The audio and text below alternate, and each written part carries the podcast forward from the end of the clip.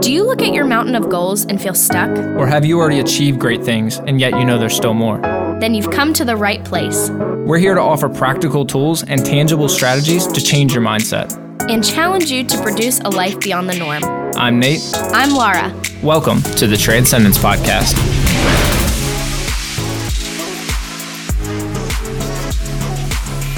Welcome back to another episode of the Transcendence Podcast as we dive into the Enneagram and the different types of the Enneagram and the different personality types and how we like to use this as a tool for self awareness, self improvement, self development, of really finding out where you're at and how to get better. If you guys aren't familiar with the Enneagram, make sure to go back a few episodes. We have an episode just on what is the Enneagram. Today we're going to be talking about type 5. There's 9 types total. Laura, tell us a little bit about what does it mean to be a type 5? Yeah, so the type 5 is called the investigator. They are described as intense thinkers, perceptive, innovative, secretive, and isolated. They are alert, insightful, and very curious. Um, their basic fear is being useless, helpless, or incapable. Their basic desire is to be capable and competent. Um, their key drivers and motivations are they want to possess knowledge, um, they want to understand their environment in which they are in. They want to have everything figured out as a way of defending themselves from their environment. So they want to be very protective over themselves. Nate, why don't you tell us a little bit about their deadly sin? So, the deadly sin for a type 5, the thing you need to watch out if you're a type 5 or if you're close friends with a type 5, you can call them out on it as long as they're willing to be called out. Um, but the thing you got to watch out if you're a type 5 is greed. And greed can be seen in different ways. It's not always with money, um, it can be with your resources, it could be with your time, but you're very greedy as to what you have. Um, so, with greed also comes hoarding. Sometimes you hold on to things too long you keep things too long and you keep too much of it when you could give some out. And some of that is their knowledge. Yeah. Sometimes they like to keep their safety net to remain the expert in the room as opposed to sharing their knowledge when they can create something great for the world. And I think some of that can come from their independence because they kind of they're the type to create a life for themselves and I think that's why they get so possessive or greedy over what they have because they got it and they have it and they don't want to lose it because they've worked hard for it. Yeah, fives create their own lives and they take pride in the fact that they don't rely on anybody. Yeah. They want to rely on themselves solely and oftentimes are actually detached from community or uh, relationships or connection with other people a lot of times. So, next, I want to read an excerpt from The Road Back to You by Ian Cron. And this is on the chapter all about the type five, and it's called What It's Like to Be a Five. It says, I can take care of myself, and I think others could do the same. I need time alone. I can't understand why people get together just to hang out. I'm a listener, and sometimes I think I should be more generous, but it's hard for me. Yeah, with type fives, you're going to see a lot of them in history be inventors or people that are known for their ability to learn more, their ability to listen, their ability to take in information. Some of the most well known type fives are going to be people like Albert Einstein or Bill Gates or Stephen King or Stephen Hawking's. You're going to see a lot of people in the science field, um, some in the book field where they're writing and they're authors, they're writing books, um, but a lot of them anywhere they can take in information and become an expert at something. Yeah.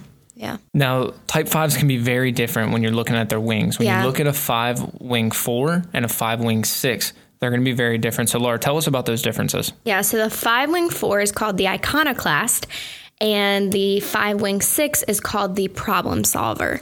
So let me just get into the five wing four first. Um, they're the imaginative and creative type.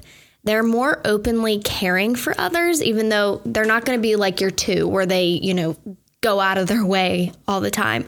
But they're going to be out of both spectrums. They're going to be more openly, openly caring to other people they're aware of their own feelings and yes they feel different because you know they get that from their four but they're not going to flaunt it in the same way that a pure you know 100% type four would as far as your five wing six the problem solver they're less warm and empathetic they're going to be a little bit colder um, these types they don't place importance on their feelings so they're going to try to just avoid it and you know they're not they're not they're not your emotional type.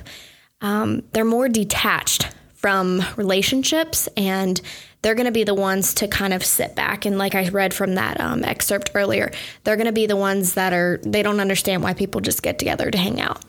They also are interested in the practical matters of life. So basically your 5 wing 4 they're more creative they're melancholic and they're able to address one's feelings Whereas your five wing six, they're going to be more skeptical and less participating and less open to new relationships. Yeah, and just as different as the the wings are, the the types are completely different. And this is where you're going to see people that you didn't even think would be the same personality mm-hmm. type before taking this test. You're going to be like, how are they both fives? Right. But when you look at a social five, for instance, and for those of you guys who are just now um, jumping on, you know the social the subtypes are broken down into social intimate and the self-preservation so the social subtype for a type 5 is going to be the ones that focus on the big questions in mm-hmm. life these are the ones that actually do like communicating with others but they like communication in a way where they get to talk about their ideals their high level ideals or high level thinking and they get to talk about these like philosophical type questions yeah. And try to determine answers for these they're not really building a deep connection with people an emotional connection. They're actually very detached from their emotion and really just like to talk about the facts, just like to talk about the science behind mm-hmm. things, you know, the math behind things. And that's why you see a lot of them become these inventors and these people that have created great things in the math and science world. These people are pursuing wisdom and knowledge first. So, unlike other fives, these fives are going to have the highest level of energy and the highest level of enthusiasm, especially when they're talking about these subjects. When you can spark a conversation on something that interests them, they'll jump right in and come in with yeah, full they get energy. passionate. Now, the intimate type five are going to be the ones that actually, again, prefer one-on-one communication. These are going to be the ones that actually do feel more. Um, they have more emotion. They'll also suffer more from pain because they're not detached from their emotions. A lot of these are actually five wing fours because they're ones that are in tune with their emotions. They're ones that do feel. They're not the ones that try to push them to the side. The intimate type fives are actually going to dream more, though. They're, going to be the ones that spend more time in their imagination and their creativity. Again, why you see them mainly as five wing fours rather than spending in the facts or the science behind things. They will get caught up in the fantasies of life hmm. and in their own imagination. Now, the self preservation fives are going to be probably your most stereotypical five, and honestly, where most of your fives are probably going to fall into, because um, these are the ones that like to be on their own. These are the ones that like to be self reliant. They don't want to be dependent on anybody else. They're oftentimes going to establish a safety place, um, whether it's a mental safety place or even a physical safety place where they have their resources. They try to minimize their needs. So they, they only really get what they absolutely need unless it's something that interests them. And they like to make sure they always have that safety net to retreat back to. And I feel like part of that could actually be stemming from how they were raised and that need to find safety. And that's actually a great transition right into our groupings because when you're looking at their intelligence center, it's paired up with the the fives, the sixes, and the sevens all want the same thing. Their common emotion that they all have is fear, and they all are looking for security and safety and stabilization, something that they can fall back on as a safety net and as a security in their life. Now, fives deal with fear different than sixes and sevens. And next week we'll talk about the six and following week about the seven and how they deal with fear. But fives, they deal with fear by retreating. And that's where they like to actually have that physical safety place where they're alone mm-hmm. um, because they like to retreat into their mind. They like to stay in their imagination. They oftentimes find the need to master something. That way they can know that they're competent in that level, right. in that area. They like to know that they are a master of that craft because then their competency, one of their you know major desires mm-hmm. and one of their major fears is being incompetent and not be able to live up to expectations or not be able to live up to their own expectation mm-hmm. of being a master of something. So that's why they oftentimes just dive into their mind, dive into their study, and you're going to see a lot of these types. Um, the six, the five, six, and sevens are all going to spend a lot of time in their head. They're going to create a lot of scenarios in their head.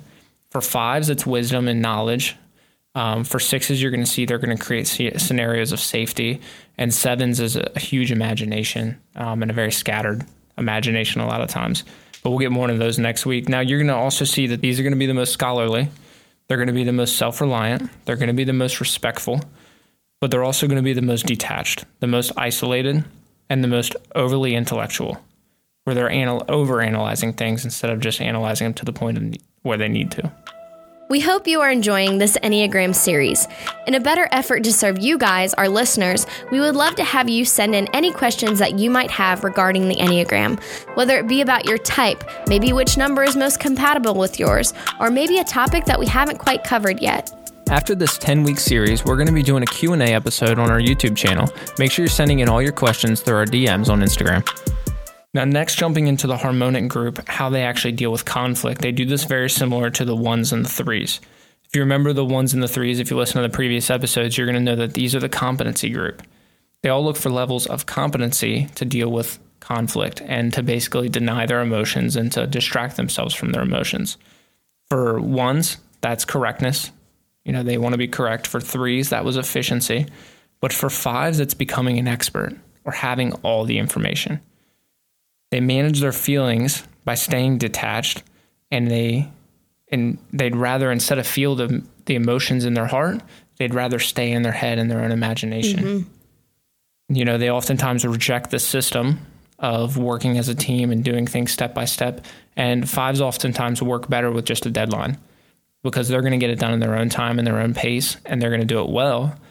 Um, but it works better if you're if you're leading a five. Just give them a deadline give them a deadline and maybe a check-in point halfway right and they're going to do a lot better than if you try to micromanage their day-to-day now for fives you deny your emotions that's one thing that that's your safety net is you deny your emotions by staying in your mind you can't deny your emotions because if they never get addressed they're going to haunt you it's the same thing we talked about with the three when you deny your emotions they're going to hold you back from being as highly productive as you can be so address your emotions don't get caught up in studying more to try to avoid sadness or try to avoid anger or try to avoid fear.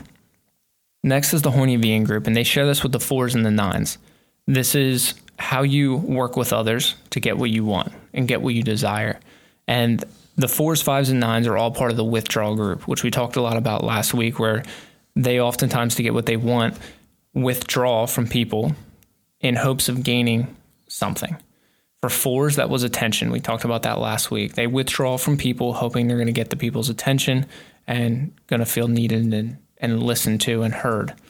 So five's going to detach from people to draw into their own mind, to draw into their own security, because it's a way that they can get away from people. They'd rather just rely on themselves. So they figure if they can withdraw from people and get out of the team environment, they can get it done because they're only self reliant. Fives, try to be present. Do not get lost in your own thoughts because oftentimes it stops you from actually acting mm-hmm. on those thoughts.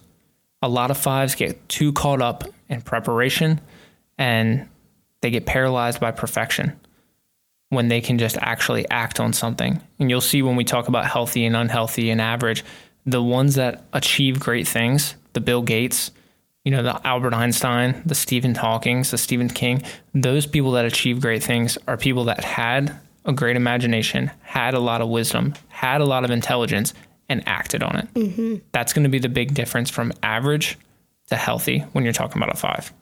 So, jumping into health levels, a healthy five, what it means to be healthy. And again, this is going to be your scale that's going to change on a day to day basis.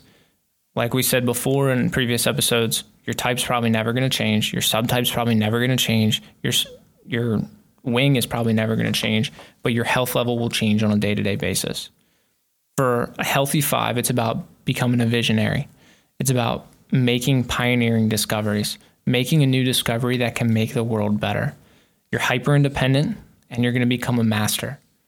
The difference of a healthy 8 and an unhealthy 8 we see their growth numbers actually leaning towards an eight, where they become really self confident and they become really decisive. They can make decisions quickly and they can act quickly on their ideas. An average five is going to be the ones that are paralyzed by perfection, the ones that are paralyzed by preparation, where they're trying to over prepare or trying to take something too far and they actually stop what they're doing. They're going to start to become detached and get lost in their their imagination. They're going to become lost in their thoughts. They're going to be as a lot of Enneagram coaches call it, stuck in their head.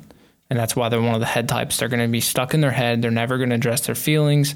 They're never going to act on what they want to do. They're never going to want to change anything because those come from sadness, those comes from ang- those come from anger, and they're never going to address things because that comes from fear. Now, an unhealthy type five are going to be the ones that detach so much that they're basically a lone wolf. They don't have very many connections to people. They put up an extreme guard in front of them. They don't want to talk to people. They don't want to work with people. And they become so independent that they don't work in a team very well. And nowadays, you still have to be able to work in a team. Right. Whether you work in a team in a different capacity than somebody else, you still have to be able to jump in and help out a team. Their stress number is actually going to be the seven. So they're going to have the negative traits of a seven where they're going to become very scattered and they're going to become very indecisive. Laura, give us a few personal growth tips of how a five can become better. Yeah, so learn to notice when your thinking and speculations take you out of the experience. I think it can be easy for fives, like we've been talking about this whole episode, being so in their head that they become detached from the physical. And I think it's very important to remember where you are. You know, don't get so wrapped up in your mind, whether it be with your family, with your spouse, you know, in your job. Don't get so wrapped up in your thoughts that you become completely detached from your physical surroundings. And not only from your physical surroundings, but detached from your emotions. Yeah. When we say that a five becomes detached from emotion, it's not even the ones that we don't want to feel, like shame or sadness or fear or anger they also become detached from joy. They mm-hmm. also become detached from creativity. They Desensitized, get, basically. And you'll see a lot of fives, if they're, you know, definitely a five, you're going to see a lot of them walk through life very monotone, mm-hmm. very blah. Mm-hmm. And for some of the, you know, very outwardly expressive types, like like me, a type eight, who's a very, you know, aggressive type, I just want to be like, look, enjoy something, mm-hmm. get mad about something, be mm-hmm. sad about something, feel something. And for a fives, you're missing out on a lot of experiences in life because you're stuck in your head. Right. And you're kind of just going by them. Yep. Next, I would say make an effort to channel your nervous energy. Um, fives can be so extremely intense that it becomes hard for them to relax and unwind. So, the Enneagram Institute actually recommends for type fives that meditation, yoga, and jogging are all great ways to do that to channel that nervous energy and to find that thing that allows you to relax and unwind. And all of these things are things that are going to make you feel yeah. more. They're going to make yep. you feel your body more. They're all forms of grounding yourself physically. Yep. Um, you know, obviously a workout's going to you're going to feel pain because you're going to get tired. A meditation, you're supposed to feel everything. Mm-hmm. It's it's you tuning in with where you're at. Yep. And then lastly, find one or two intimate friends who you trust enough to have connection. It can be easy not to trust others or want to open up emotionally, but every person in life needs someone that they can have an intimate connection with. And I think you and I noticed that with the fives in our life, they tend to be those type that only have, you know, one or two really, really close friends. And that's okay. You know, it's okay that a type five isn't the social butterfly that has all, you know, five best friends, you know. Um, but yeah, I would really encourage, you know, find one or two people that you can really have that intimate, deep connection with. And I also encourage you when you stumble upon conflict or a new challenge or a new obstacle, don't run to your place of safety.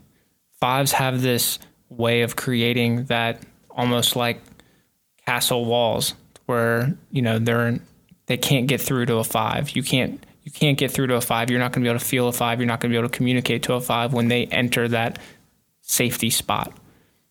I encourage you to stay out of that safety spot. Challenge back when you're angry. When you're sad, address your sadness. When you're scared, figure out what's making you scared and attack it rather than always retreat back. You're the first to wave the white flag and you're the first to run backwards. Go against that. Push forward and lean into your eight. The eight's the challenger, which we're going to talk about in a couple weeks, where you're going to challenge things. You don't let things push you back. They're the last to retreat. So it's funny that a five's growth number is the complete opposite of what it normally right. does. So next week we'll be diving into the type six, and Laura, that's actually your type. So we have a lot of experience with a type six, um, all the goods, all the bads, and uh, especially ways to improve. Obviously, doing this, we've researched ourselves probably the most. Yeah. Um, and each other for our marriage. So join us next week as we talk about the type six. Thank you so much for joining this week's episode. We hope you've learned something new, that you feel challenged, and leave inspired. If there's a part of this episode that stuck out to you, be sure to screenshot the podcast, post it on Instagram, and tag us in it. Let us know what captivated you. Speaking of Instagram, we would love to connect with you and make sure that you're one of the first to know of our new episodes and exciting updates. You can follow me at It's Laura Stevens. And I'm at the period Nate Stevens. If you found value in this podcast, remember to leave us a rating or review. This will allow others to see what they can benefit from this podcast as well. Join us next week as we continue to live a life beyond the norm.